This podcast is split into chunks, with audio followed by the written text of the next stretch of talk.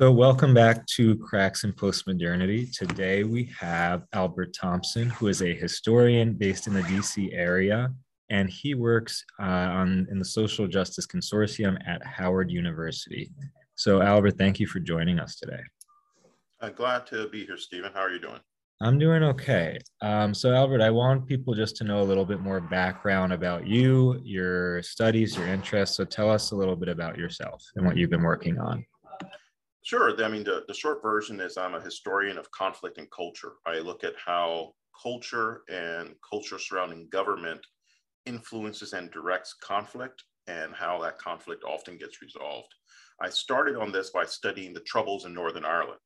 Uh, so looking at the Catholic Protestant conflict, especially during the, the high period from 69, 1969 to 1981, up until the hunger strikes and the death of Bobby Sands to try examine what was going on. Why did the civil rights movement in Northern Ireland fail? Why did Catholics feel a need to turn to the IRA and their insurgency? Why wasn't the British Army able to just crush the insurgency, um, you know, as people thought they could have? You know, why were Protestants unwilling to accept when the British Army was victorious, just accept the peace? And to go along with equality? Why did they insist on domination? And understanding how, in the non racial context, these religious identities and these ethnic identities, British versus Irish, were driving a conflict when the solution to most outsiders, you know, seemed pretty straightforward. Uh, but that, you know, it, as the British Army said, uh, the Troubles was a time period where logic was often marginalized. And so logic doesn't always fit into when you get in these cultural conflicts. And then what happened is I, after I finished my master's at Norwich University working on Northern Ireland, I started to think, what would happen if I were to take all the insight I gathered from studying the British state and Northern Irish state and the social conflict there? What if I applied that to the United States, to my own country, my own history? What lessons have I learned from studying others where I'm the outsider? And would it help me to understand the US more, racial relations in the US more? And so I started to kick around ideas of, you know, why does the United States civil rights movement really take off after World War II? You know, what's happening? Why, why is that such fertile ground? What has changed in white America? What's changed in Black America? And really, what comes down to is the changes that FDR and his administration uh, contributed to and really developed and led in the New Deal, and how the New Deal ends up creating a new American state that has to address race differently. Because if you have a federal welfare state, that's going to encompass then 48 states and people of various ethnicities. But the federal government is, for the most part, wanting to treat people on the basis of being citizens, and they have rights on the basis of being citizens. That's in conflict with the Southern racial order, uh, where Blacks are not citizens in the South. I mean, they may be citizens on paper according to the Constitution, but effectively in the South, it's not that they're second class citizens. Blacks are not citizens. They're subjects in the South, and they're the subjects of white supremacy and that's in conflict with what FDR is doing. And so my studies focused on how the government trying to fix the Great Depression. That's really what FDR is trying to do. He's trying to end the depression and repair the economy. How that ends up creating a long-term systemic effect on race relations, and how the federal government deals with race. That ultimately sets up the federal government to destroy white supremacy, or what we would call destroying the legal supports for white supremacy in the South. So you have done a lot of work also with the American Solidarity Party. And I'm so if you could just explain a little bit about what the party's platform is, but also why, as a historian, as someone who has a you know deep understanding of, you know, uh, the political cultural structures that have impacted the trajectory of American history, why are you choosing to be involved in this party out of the the many you could be involved in? Sure, it's actually pretty straightforward as well. Uh, the United States, unfortunately, Stephen, doesn't have what I wish we had, right? You know, being a historian, we have to learn not to live in fantasy. I wish we were a multi party democracy. Mm-hmm. Uh, we're not, we're a two party system. And that means that in it doesn't take much for one side to win, the Republicans or the Democrats, right? It's basically they're always, you know, 45 45.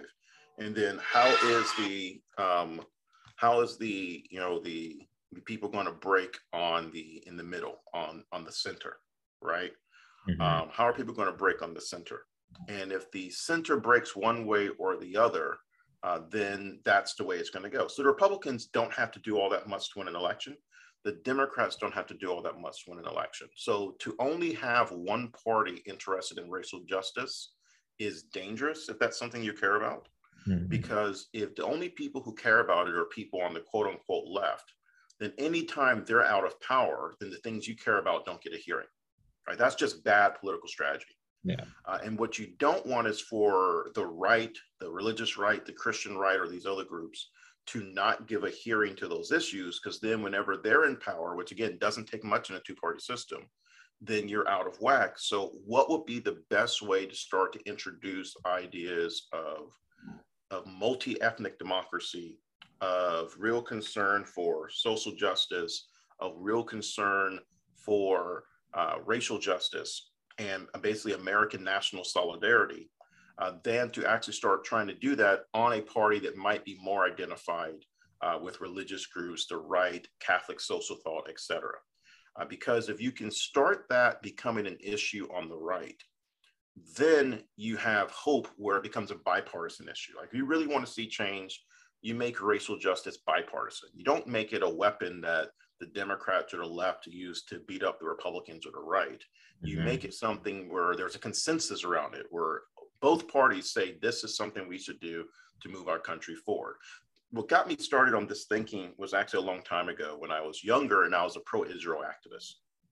And I was in college as an undergraduate, you know, 15 years ago, and I was I was working on stuff having to do with Israel. And I realized that Israel was fairly easy during the Bush years because it was bipartisan. You know, the Democratic Party consensus was support Israel. The Republican Party consensus was support Israel. And therefore, because that was the mode for the entirety of the Bush years, it was always pushing on an open door. And I really started to notice how things move. Like people would say, oh, people are doing stuff on Israel for this reason or that reason. And it was usually nonsense. It was usually pretty straightforward. Both parties had a consensus that that was what was good for America. So it wasn't really a hard sell. And what that taught me was that if you make an issue bipartisan, it really doesn't matter who's in power. You can push your issues and push them effectively. And so, if you're talking about racial justice, the real struggle right now to get people to understand its importance is on the right. And so, that means talking to pro life voters, uh, people who are more about religious liberty, more about traditional values. If you can get people on that side of the spectrum thinking about racial justice and it becomes important to them, then you've basically won half the battle because you're on the way to making it bipartisan. And I think the American Solidarity Party is a good way to make these kinds of thoughts, to make social justice a bipartisan issue, so that then the Republicans and others will pick up those ideas. That's how third parties tend to influence the United States. The big parties steal their ideas. Okay, so the point isn't necessarily for these third parties to win, but to propagate certain ideas to make them more accessible to the mainstream parties, you're saying. Yeah, like you want them to win, but you also recognize that's really hard. So you Mhm. want to win, but plan B is please steal my ideas. Yeah. Right. If I if you truly believe that your ideas are going to make the country better, then you don't really care who implements them. Right. Mhm. You don't need credit. You know, an old saying, imagine what we can accomplish if we don't care who gets the credit. So if we, if the third parties are able to make their ideas more prominent and the big parties say to remain relevant, we have to steal their ideas. I say you applaud that. You've now won, right? If you get the Republicans to adopt the viewpoint that racial justice is good for the country, it's good for national unity, it makes America stronger, especially in the face of, you know, people like the Chinese, the Chinese um, Communist Party, that is looking for ways to divide America, because that's what you do when you have an opponent. You have a country that you're adversarial with, you look for ways to try to divide them. The fact that the Chinese and the Russians are, you know, looking at uh, racial issues as a way to divide America isn't shocking. I mean, that's what you do when you have enemies and opponents, fine. So if we recognize that we take that away from them is good for the country. And America that has racial solidarity across the color line is a stronger America and one that is less likely to have its enemies able to manipulate it and turn it against itself.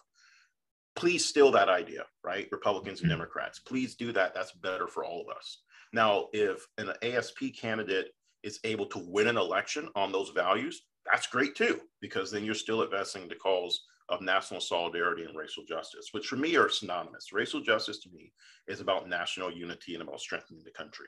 It's not just about lifting up one ethnic group, although that would be part of it. It Mhm. is about lifting up the entire American nation state and all the American people. What, what would you say to people who think that you should try to change the parties from within rather than working through a third party? They both work, right? I mean, both mm-hmm. methods work. You know, we can look at it this way the Libertarian Party has never gotten more than what, five, 6% in the presidential election. Mm-hmm. Yet we see that the Republicans in the 80s and 90s ran with a lot of libertarian ideas to their to an extent to their detriment, right? The Republicans stole so many libertarian ideas, went so far that they almost forgot what Republicans looked like in the 70s. It all became about, you know, give business whatever they want, get out of the way of the economy. You know, mm-hmm. so the libertarians, without winning any presidential elections, were able to affect a lot of Republican policies, and they would be very influential with things like the Tea Party. I mean, in many ways, things that I would disagree with, but things that I can at least give them credit for being very influential in shaping the conversation in Washington without having a, you know a single member of the House or the Senate elected as a libertarian. Mm-hmm. So then let's go more in depth into the party's platform. So the major um, kind of outlook of the economic policy is, you know, rooted in distributism. So can you explain a little bit about what distributism is for people who don't really know much about it? Sure. Distributism in a nutshell is widespread property ownership. Uh, that is what it is. So people often say, is it socialism? No, it's not socialism because it's not about state ownership.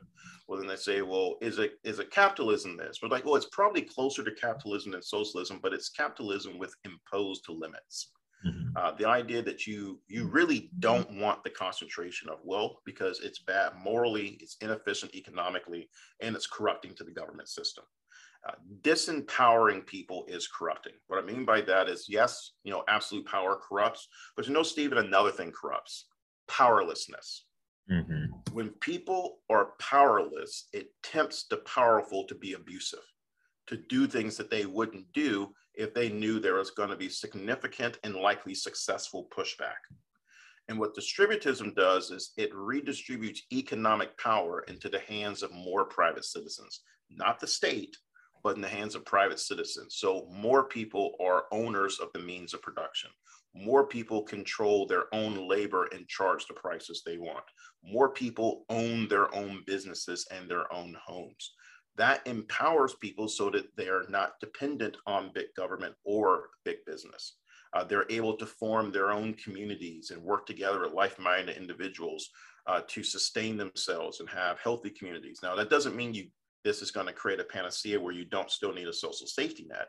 But it does mean that more independent people have the freedom to be more innovative, to be safer. It cuts down on mortality and morbidity because people are, are healthy. They have a stake in life and in society. Part of the social breakdown we see right now is you've got a lot of Americans who don't have a stake in society because of the concentration of wealth. Or if they're students, they're just under mountains of debt. So instead of having the freedom to innovate or to try, you know, they've got to take the first job they get so that they can then pay off that debt. That's not healthy for our society. Distributism aims to make a society where more people are economically independent so that they can do the things that matter to them. They are their own bosses as much as possible. And that creates a society that is more stable, that's more compassionate, that's more resilient and more robust. I mean, think of uh, coronavirus and the vulnerabilities that have been revealed in our system of having so much wealth concentrated in the hands of a few places, so that when they shut down, all society breaks down. People are losing jobs left and right. They don't have the freedom to do the things, to have the resiliency if more and more Americans were really the owners of their own fate. So I think it's also important to mention how the principles of solidarity and subsidiarity play a role in this because you know the emphasis is mostly on the community not solely on the individual or on the state because it's understood that you know as individuals we need our own agency. We you know we have to have our our freedom respected but our freedom is empowered when we belong to something greater than us when we feel like we're valued we're loved we matter. Um, and at the same time that the state as an entity is not a sufficient sort a sufficient source of empowerment because it's so abstract it's so removed from my daily life so i think you know what distributism does is that it empowers the place where the person can be most um, best understood as an individual but an individual in relation to others um, and i I don't know. Like when I think about a lot of the discourse I'm hearing today when it comes to racial equality, what I think I'm hearing is a lot of this kind of neoliberal emphasis on the individual and their agency. Um, sometimes I hear people talking about like uplifting the community, but in actuality, it seems to be that, you know, the vision of Black empowerment is not so much a communal vision, it's more of an individualist one, which ends up disadvantaging those who are more vulnerable, those who aren't able to make it to the top of the, the system. So, what would you say about how like distributism can further the cause of racial justice, um, uplifting actual Black communities and not just individuals? Well, see, here's one of the issues that I think you've hit upon. If the answer to say what people it's hilarious to me what people call racist capitalism is supposedly black capitalism, then I think they've kind of missed what the problem is, right? Mm-hmm. Um, if capitalism is exploitive, just making it black isn't going to fix those tendencies yeah. within capitalism. And you know, we're, we're not trying to change the color of the people who are engaging in economic exploitation. That's not the fix, right? And so you're right. A lot of it does end up sounding like, well, you know, we just need to change that. And I'm going, yeah, that's that's not really what we're trying to do. If you really want, you know, this racial and economic justice, you don't want the people who are doing the bad things to look like, you know, the Rainbow Coalition of all these different, you know, colors of human beings and ethnicities. Because then what you've really got is more people participating in exploiting their fellow man. It's not what we want. What we really want is something where people are empowered as part of their communities so one of the reasons that distributism emphasizes small over big as much as possible is that it roots the individual to a community uh, and roots a business or an enterprise to the community. When, when it becomes so big that it's you know nationwide or it's international, it's not really rooted to a particular co- community. It's not really invested or leveraged in that community. So that the fate of the community is not really tied to the fate of the individual or the fate of the enterprise. Now, the distributor's argument be that's unhealthy. That the human being, the individual, and the community need to have their fates linked together because we are most fully human as we work and live in community. That the, individ- that the individualist lifestyle isn't actually a very humane lifestyle because humans are not made to be individuals, they're be individualists. They're individuals who are made to really actuate and grow and develop as part of communities. And when you have that worldview that the human being is most healthy within a community, then what you're really emphasizing as enterprises and businesses and networks and families, or what I like to say, you know, a nation is a federation of families, right? This idea that you are a collection of different families that then come together to form a community. Those communities then become localities, and then it's just growing out from there. So if your first unit of the individual is the community of the family, and then the family is then part of that larger network, what's happening is you are then growing and developing healthy relationships that are your support system. They are your system of love and care. They are your system of creativity and innovation. Uh, they are your system of leisure. I mean, we've gotten so hung up on work that we've forgotten about the beauty of leisure and arts and creativity. All of that is growing, you know, from smaller to larger. So we don't start in this distributist mindset and the solidarity mindset and the subsidiarity mindset. You don't start with the nation. You start first with the, the family the individual is first part of a family. You're born into a family. That's your first network. Then you expand out from there into the community. Then in the American federal system, you would expand out from there to the states, and then you expand out from there to the federal government, to the nation state. But those larger entities only get involved, should only get involved in areas where the local community and the family can't do things for themselves. But the goal is to empower the family and the local community to do as much for themselves as possible. And now here's where this becomes important for the racial justice aspect. If you live in a fallen society, like I actually think the social that the social justice warriors don't go far enough in their condemnation because I think if you take the Christian mindset of sin, then the problem's even worse than what they could imagine, mm-hmm. right? Uh, because we're all mired within the sin problem, right? If you take that seriously, then it's even worse than what they what they say it is. It's it's yeah. stupendously bad mm-hmm. because we're all corrupted by that. So what you want is if you understand you're in a system where the people are corrupted, sinful, and there are biases and racial animus, you don't want the outer system to have too much power because people will be inclined to abuse it. One of the protections against that abuse is the strengthening of the family and the community to have the resources yeah. to do as many things as possible themselves. See, this is what I saw when I was studying Northern Ireland. You had this, you had this Northern Irish state that was a devolved government of the United Kingdom, and it had the it had a very large hand in the economy, and it could redistribute housing. So a lot of the argument was over housing. And so, with the government having what was an okay public housing system, the problem is that they simply gave better housing to Protestants and discriminated against Protestants against Catholics.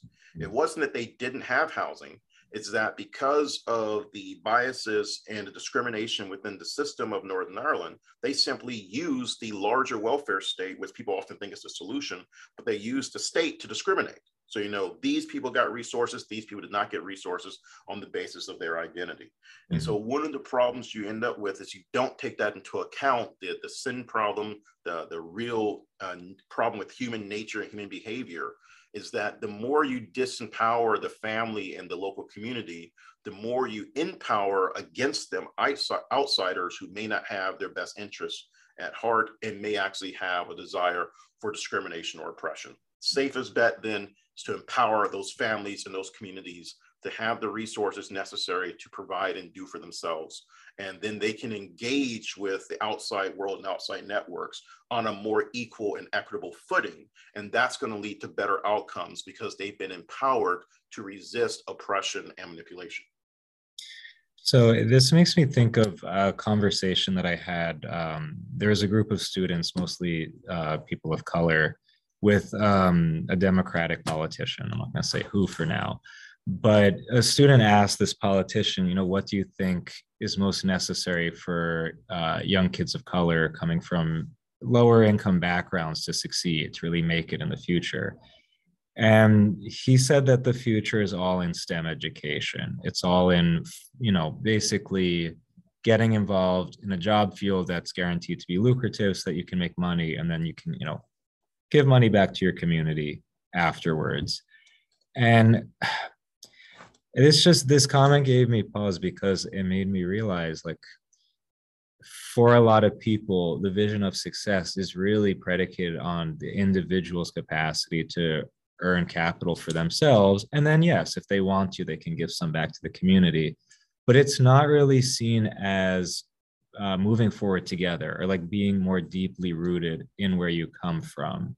It's about like let me make it and then you know as an afterthought i can give money um, and i just see how not only is this not promising on an economic level because it's like it's nice that some people are going to make it into stem and make a lot of money and then the rest of the people are left behind but also on a you know an emotional existential level being uprooted from family, from community, not maintaining those ties leaves people feeling very lonely, kind of empty. Um, it just makes me wonder, like, why why are so many people sticking to this narrative of you know you go and make it, but then you can give back to the community later. I don't know. So one of the issues with that that politician, whoever it was, is that that's not really addressing um, inequality and the radical redistribution of property and income um, towards the upper classes or those in those fields. So it doesn't address that issue.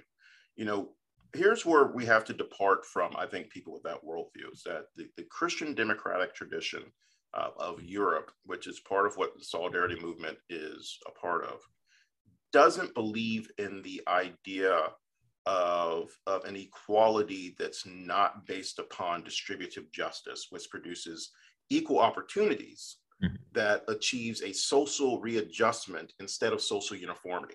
Mm-hmm. And that's what we're after. We don't want uniformity because if you're saying everyone to succeed needs to go into STEM, you're actually creating a form of economic uniformity where those are the only paths to success. Whereas we're saying, well, if that's the case, what we really need is a social readjustment uh, where you've got real diversity and more paths to success within society. Uh, and that doesn't require people to leave their communities and all go to San Francisco, New York, or Chicago, even though those are great places and there's, there's wonderful people who live there. And there's nothing against those people. I mean, part of what I think we do well in this movement is that we don't buy into the city versus rural divide. You know, all of those people are our fellow citizens, whether they're in the urban centers, the suburbs, exurbs, or the countryside. All of them are our neighbors who we're supposed to love, love our neighbors as ourselves. But what I'm saying is that we shouldn't have the idea that the only way to be successful or to make something of yourselves is to leave your community and go to those areas. There shouldn't be any reason that you have to just go into those fields. I mean, there's going to be some people who just aren't called to those fields. Yeah. Uh, they're not interested in them. That's that's not where their gifts and talents lie. And so if you have an economy where those are only fields where there's a future, then you got to say, okay, this is where we're producing uniformity and we don't want it. What we really need is a social readjustment that allows people to have more diversity because it enables them to develop in the manner that both suits their desires and abilities. And that's one of the things that Christian mm-hmm. democracy um, advocates for is recognizing that the individual is an individual within a community yeah. when they and their community have their own gifts, talents, and abilities and desires, which should be respected, and that the systems should be designed to help them fulfill that as individuals and as a community, not separate from one another. And I think what you said, about, yeah, like the calling, then not everybody has the same calling. We're all unique as individuals. Some people may be called to go to college, study STEM. Somebody might call to do the humanities. Some might do, you know, uh, vocational trade. Some might be busy, uh, you know, a store owner, a restaurant owner. Like, and I think that's what's so key about the kind of distributist view, vision is that everybody should have that opportunity to live, you know, a stable, meaningful life, whether they do go off to college, get a high paying job, or if they're, you know, working at a mechanic shop or open up a restaurant. Um, and what I what I'm curious to know though, so obviously Black Lives Matter as a movement has probably the most uh, has been, been the most vocal in the current struggle for racial equality. How much do you think the movement, which you know is very broad, it's hard to kind of narrow down one main platform, but how much do you think it encompasses some of the ideals of distributism and solidarity? It's hard to say because African American movements have always been broad and diverse. Mm-hmm. And others tend to join Black movements, uh, in part because Black Americans have, by necessity, become very good at organizing and, uh, and very good at creating movements that other people want to join. You know, whether it was abolitionism, um, whether it was the long civil rights movement after slavery, uh, whether it's the social justice movement now. So it's, it's one of the things that we actually do well is in, in getting these things started but it's hard to say because you don't have the same black media you used to have. We used to have um, prior to integration a much more robust black media uh, that was much better at covering the diversity within the black community and in the movements associated with the black community. Whereas now so much of the media is concentrated uh, the mainstream media we could just call the white media uh, or the corporate media is much more concentrated that it doesn't really cover variety very well. And so, because, unless you're really out there, and COVID has been a problem, it's prevented a lot of people from really traveling like they would have to really get on the ground in different areas uh, and see what the movements are saying. It's hard to say. And even the Black Lives Matter as a movement is so diffuse that it's a. I, I often say it's useful as a slogan, but to actually call it a movement is not always very useful because movement is much broader than people associated with Black Lives Matter as an organization or even tangentially associated with any of the offshoots. But it's you know it's a useful term, and I get why people use it. I will say that in my experience, I have seen people who are open to a distributist mindset mm-hmm. among social, ju- social justice advocates uh, in Minneapolis. Okay. Uh, people who I was able to, to meet after the George Floyd situation um, who are, I mean, they're being organized by restaurateurs. There's a guy out there owns his own restaurant. Um, he's an immigrant uh, from the Caribbean, and he's organizing folks to build new models of sustainable development for their community in Minneapolis. Uh, and working with the local business owners, trying to empower uh, more minority business owners who supply services to other minority businesses. So to give an example of their idea, and one I worked with them on to plan for a few months, is the idea that you know you set up a, a network to help the local business owners in these underserved communities to supply one another. So let's say you've got one business owner who is operating, say, a copy shop, right? and you've got these other business owners down the street who need papers and flyers printed, but they haven't met and connected each other. Well, why don't you go into those communities and create a Rolodex? And you start connecting all the different people who have different skills and abilities so that they can help each other grow their businesses. And they don't have to go to outsiders who don't who aren't really invested in the community. So you're linking people together who, whose kids go to the same schools, who play on the same playgrounds, who have the same concerns around police and you're linking them up together as business partners and, and community activists so that they all have a stake in actually seeing the situation improve and then you but and then you also do it with health as well. So let's say they're stressed about their business. Well are there people in the community who are experts in mental health who provide mental health services? Connect them with those people so they're still sticking within people within their communities and they're helping one another on the matter on the things that matter. And this produces a new autonomy in what you might call family politics. Uh, so that when people are discussing those kitchen table issues and they're discussing them politically, they're talking about it with their neighbors who they're also working with in these businesses and these, these networks. And what you're doing is you're bridging the alienation so that people who may have had you know businesses down the street from one another but never talked and never spoke you're deliberately creating these forums where these people are talking again to know each other and they're no longer just autonomous individuals passing each other on the sidewalk you know they hmm. have real connections and real communication, but you're doing so deliberately because you realize that the, the chain has been broken, right? The, this chain of being that's been connecting all of us has been broken. And so you deliberately start connecting them, and then they together start having conversations with their local police officers. And you're, you're building on this model that's sustainable, but it's about empowering the community to be strong. So those people from Minnesota, uh, I actually am uh, glad to know them they're doing that work, you know, strengthening their own area. To where at one point I was like, man, I wish I was up in Minneapolis with these folks. They're yeah. you know they're really getting it. And these were these were African Americans, these were Afro Caribbeans, you know, Asian Americans, Jewish Americans, all these different people talking together about how they could make their part of Minneapolis where this horrible event happened better and how they could really get to know each other. You know, they were talking about, you know, after they really got to know each other, some of them started talking about going on a retreat together you know, a mm-hmm. bunch of the different business leaders from all these different backgrounds, you know, just going and really building community. That's the sort of thing that I think catches on where people hear what distributists and what Christian democracy is really all about, that they realize that it's not about whatever things the religious right was on in the 80s, whatever.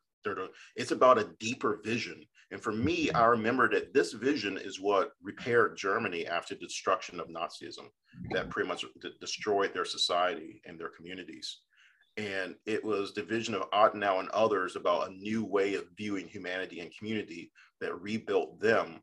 I think it's useful for rebuilding us out of these these micro tragedies that we're having in the United States. You know, each of these controversies and killings and school shootings are micro micro tragedies that tear at the fiber of our country, and this can begin to repair those wounds uh, in micro, and then eventually, as we grow this, the macro change you'll see happen. Because mm. everything that you're saying to me sounds so sensible and actually effective in a concrete way. And I just wonder this isn't the main narrative that we're hearing in the mainstream. Um, either we're hearing, you know, something, I don't know. I, I just feel like the mainstream narratives that we're hearing are set up to be divisive or set up to kind of have people clashing when in reality what you're saying seems like it's reasonable for everybody. Um, so I don't know, like I'm just thinking about a lot of the people who do take an interest in furthering the cause for racial justice. Then the kind of discourse, the rhetoric that I'm hearing, again, I have the fear, the concern that it can be very divisive because it seems to be very focused on abstractions, very much focusing on kind of performative gestures that don't make that much of a concrete difference in the lives of everyday people. And I think about like, I don't know, just a lot of the kind of racial sensitivity training based on, you know, whether Robin DiAngelo or Ibram X. Kendi. It's, I think there's a good intention there, but because it's very abstract, I think it runs the risk of being divisive. I'm curious to hear your thoughts on it, or if you, what redeeming qualities you may see there, if any. Sure. I, the only thing I would say about that is we're a country where people want to seem to be good. This has been an American thing from the beginning of the country. People want to be seen to be good and moral. You know, um, Alexis de Tocqueville talks about this uh, in Democracy in America. The problem with this is that we sometimes make it very easy for Americans to be seen to be good and moral without actually requiring them to do something. And a lot of these things do that. Uh, they make it very easy for someone to perform something that looks like they're being good, decent, and moral and being giving of themselves without actually requiring real sacrifice. And for those who then see through it and don't want to do something that's just performative, it then becomes divisive for them because maybe, I mean, there are always going to be bad actors who just don't care one way or the other, right? So let's just, we'll just admit that up front. Yeah. But there are some people who may disagree with what's going on because they say this is just performative, nothing's really changing. I mm-hmm. don't want to do something that's meaningless. And then others will then say, well, if you don't do this, this must mean you're a bad person. And then once you do that, we're down the slope of name calling and division and I think that's part of what the problem is, is that a lot of these things make it very easy to appear to be good and caring and tolerant uh, without actually being those things. And that some people see through it and then they say, why are, why are we doing this? It's wasting my time. Let me get back to work, right? Mm-hmm. And, and I understand the I understand both the desire to be seen as good and the desire to do something um, else at work and not have to do that. And I think one of the ways we fix this is to give people, like you said, things that are not abstract, concrete ways they can begin to change uh, their culture, and especially we're talking about the workplace, that enables them to do a better job. See, for me, the, the purpose of, of equity, diversity, and inclusion should be, emphasis on should be, should be to enable your organization to do whatever its job is better. So that if your job is to make widgets and you realize you have a monoculture that prevents you from making the best widgets possible because you're not opening and welcoming to the best talent available, which may be from better, from different backgrounds, then you have to do better to be welcoming to those diverse talents so you can actually have the best people in place so you can make the best widgets. So then it adds equity and value to your business to be diverse because you're getting in a wider talent pool that can make your product better, right? That's to be the ultimate goal. We make widgets we want to get the best people. We're having trouble getting the best people because uh, they're not feeling welcome here. So we want to make them welcome so that we get the best people. So that getting the best people doesn't mean you have a coworker who's unqualified. It means you have an even better coworker that you had before because you've got a wider talent pool to select from. And we're all going to do better and grow together as a company. Everyone gets Christmas bonuses right? You know, that should be the actual goal that we're going to make ourselves better so that we're attracting more people. And there's multiple ways to do that. Uh, we just tend to go with the easy ways that are performative rather than the real hard ways of self-examination. But then again, I don't think that's particularly a problem of white America. I think that's particularly a problem of America, America, mm-hmm. uh, because again, if you're going with the Christian democratic worldview, the, the view of the human being, uh, human beings are mired in sin and sin gets in the way of us doing the things that we should do. You know, as Paul said, you know, I do the thing I would not, and he's struggling, and St. Paul is discussing the struggle, and he's talking about the struggle within. Well, that's what we're all dealing with, which is why I say the problem is much deeper than just uh, a system that can be tweaked here or there. The problem is actually within us, uh, which is why the answer ultimately is much deeper than just improving the system. Although actively trying to make the system better uh, is part of it, uh, the ultimate solution is, is a much deeper uh, spiritual reformation that is needed uh, mm-hmm. for all of us. Yeah, and I think you said it in the beginning that this fixation on being morally pure and proving it to everyone, like that itself is very divisive because it's not. I mean, no one wants to be told that you know they're not as moral as the other. It's it's not very uh, appealing. But the other thing that I'm seeing is um, this focus on identity rather than um, rather than on like individual identity over belonging to community, belonging to family, ethnic background, religion, whatever it may be.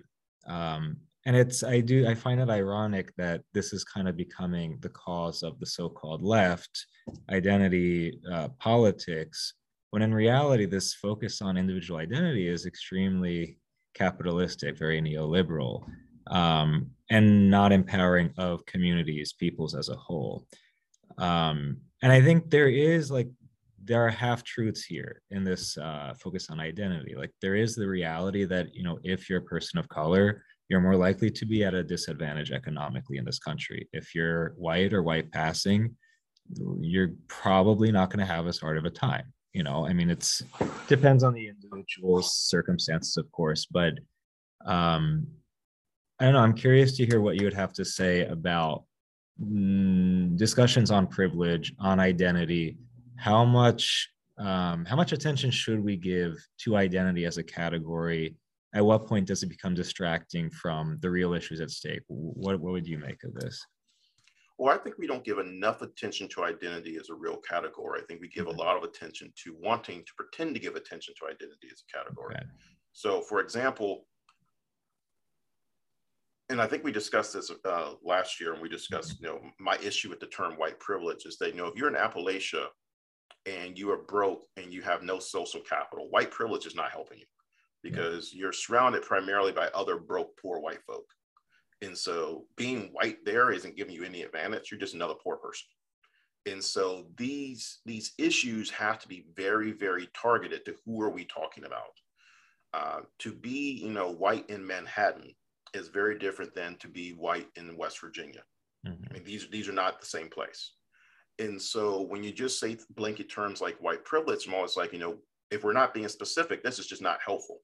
Um, it's not helping me to understand the, the situation of someone who may be in a very poor part of the country and happens to be white. You know, it's, it's just not useful. And so identity has to be taken more seriously because it's not just race. Um, it's also geography.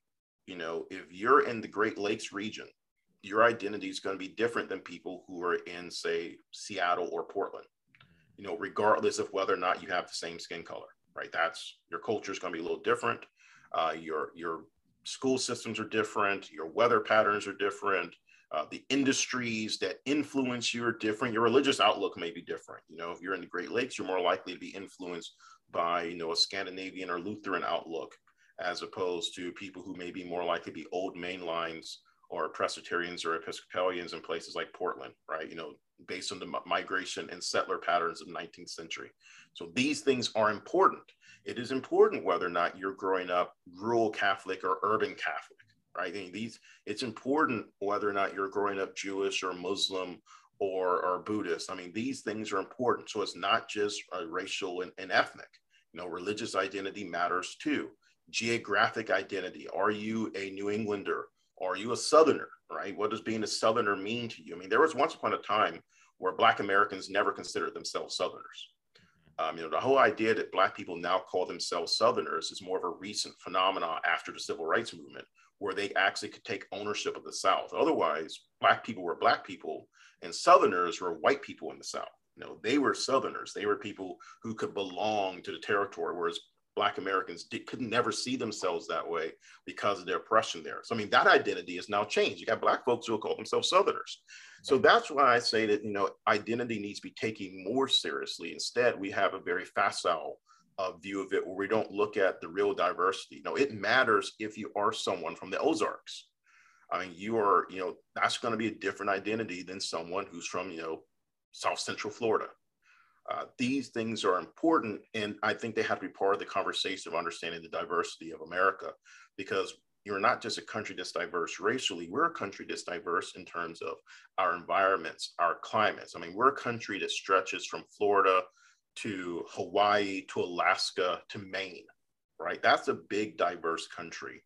And I think we sometimes play games with the, the real diversity of our identities and we try to slot people into just these racial categories and pretend nothing else matters. I think it, it's harmful and hurtful because we don't see, in many ways, the beauty that is our country and that we have people from a variety of different backgrounds who all have different understandings and experiences and abilities that can be used to actually strengthen us because that diversity of thought i'm all about this idea of we have different thoughts and ideas and recognitions of different points of reality that's helpful uh, to help you really to see solutions to the problems facing humanities that people in smaller countries or in countries that are you know more monoculture just don't have the ability to see things. And i don't think we as americans tap into that because we play games with identity as opposed to really embracing uh, the distinctiveness. So to use myself as an example i'm a virginian. Mm-hmm. you know i'm a virginian who loves being a virginian. I love my home state a lot. And I love being in the mid Atlantic. I also love that we've got some southern ways, and I love being a northern Virginian from Fairfax County, which is General Washington's county, which I'm always have to tell people, you know, Mount Vernon is in my co- county, so you know there, you know, George Washington is buried in my county and not yours, so take that, right? You know, but this pride and identity is is useful because it's part of who I am and it, it frames my outlook. But then I should recognize that someone from New Jersey, you know, New Jersey is going to be important to who they are and to their outlook, even if they're also black, even if they're also a black man like I am, you know, them being from Jersey is going to be important to them. So that even that produces diversity. So that's what I mean by identity becoming more important is that we stop justifying identity is, oh, you're that color, you're that color. No, that's your identity. Well, you know, my identity is more than that. You know, it is that, but it's also and, right? Mm-hmm. I think that's more serious. And too often in America, we are, I mean, let's be frank, we're, we're shallow about these things. And I think we need yeah. to be more serious. Yeah, because I don't know, like when I think about my own identity, I definitely think the fact that people perceive me as white does give me certain privileges, especially, you know, I'm working in an inner city when uh, I pass by police officers. I probably I usually never get pulled over if I'm speeding. I know that my skin color does have some reason to do with that. But the reality is, my identity is more than this. There's a lot of nuance, there are a lot of particular details that make up who I am. Um, and I don't know, like it makes me think about when I when I hear people talking about white people as a um, having a particular culture, um, because my background is Mediterranean, it's from Greece and Italy mostly. I don't relate all the time when people are talking about quote unquote white culture. And I, I don't know when you when you look at what this erasure of the nuances, the particularities of people's identities, the effect that it has is that you know we rely on these abstractions, which again create more division, but I think make people more vulnerable to being manipulated by those in power, by the predominant narrative, because they're no longer connected to something concrete, something particular to where they come from and who they are. Um, and it's ultimately disempowers communities, you know. And part of what I'm thinking though is that like to really look at each person and the concrete factors that make up who they are that's not as easy as just turning everyone into this abstraction. It's easier to love an abstraction than a, an abstraction than a concrete person because we're all different. We have nuances, we have quirks, we have annoying aspects too. So it's, you know, I think it's just leads to this question of love. What does it mean to love our neighbor as they are and not just with the identity we slap on them, you know?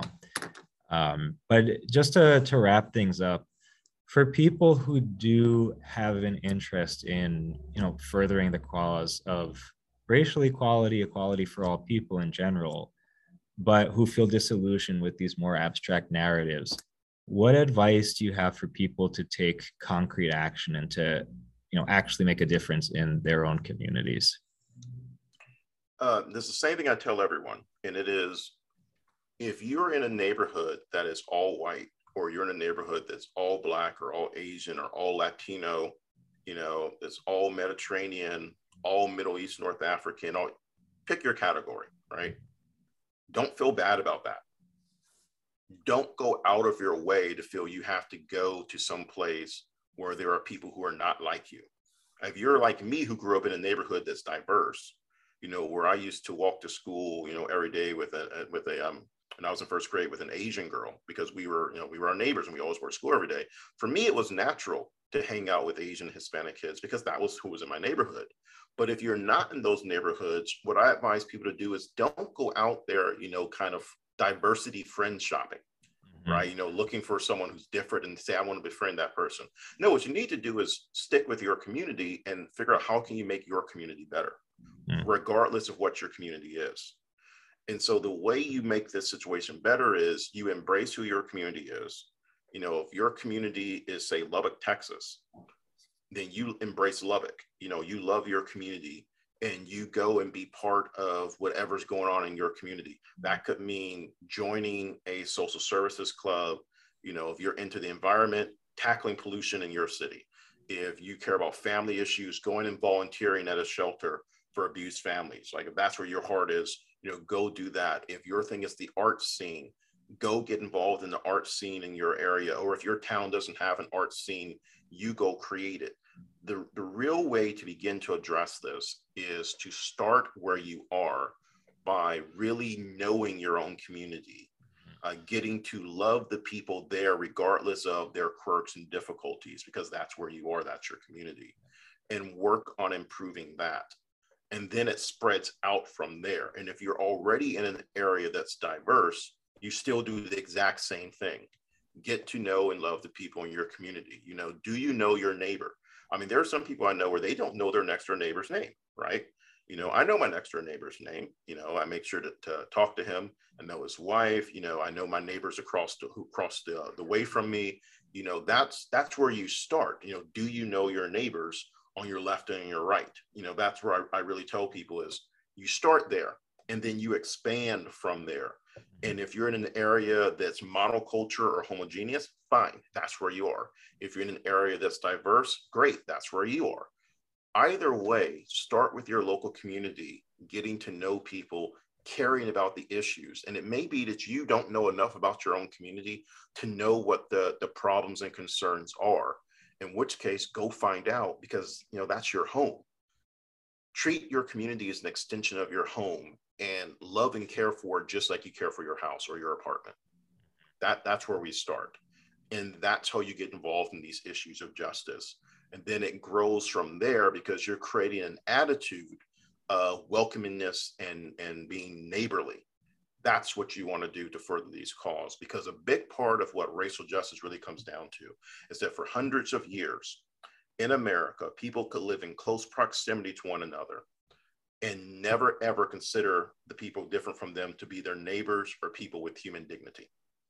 And the way we reverse that is by treating our neighbors as our neighbors and beginning to really see everyone around us regardless of who they are as people with human dignity that's how we reverse this. So start where you are rather than trying to go across the country around the world trying to solve problems. I assure you that if you're living in an area with human beings, you have problems right where you are. Mm-hmm. Yeah. And once again, it's easier said than done to really encounter your neighbor as they are, you know, with all their, with all the things that make them who they are rather than loving the abstraction of who you think they are. But the reality is that justice requires work requires love you know? So i think this is uh it's just a breath of fresh air to hear again like concrete ways that we can make a difference um, that are fulfilling for us but also for the people around us. Um, so with that uh, albert do you want to plug any uh, any ways that people can keep up with your work any places they can follow you online Sure, you can follow me on Twitter at Iron Professor, but I will warn you, I'm in the middle of writing my dissertation, so I'm not tweeting a lot these days. Okay. Um, but if you want to uh, follow me there, feel free uh, to just Twitter, you know, at Iron Professor. It's a nickname my students gave me um, because I, I, guess it was the way I was lecturing. I became very passionate uh, when I was lecturing on the Second World War one day, and they that name stuck. So I, I decided to just keep it because I thought it was hilarious. My students gave that to me. All right. So, Albert Thompson, the Iron Professor, thank you for joining us.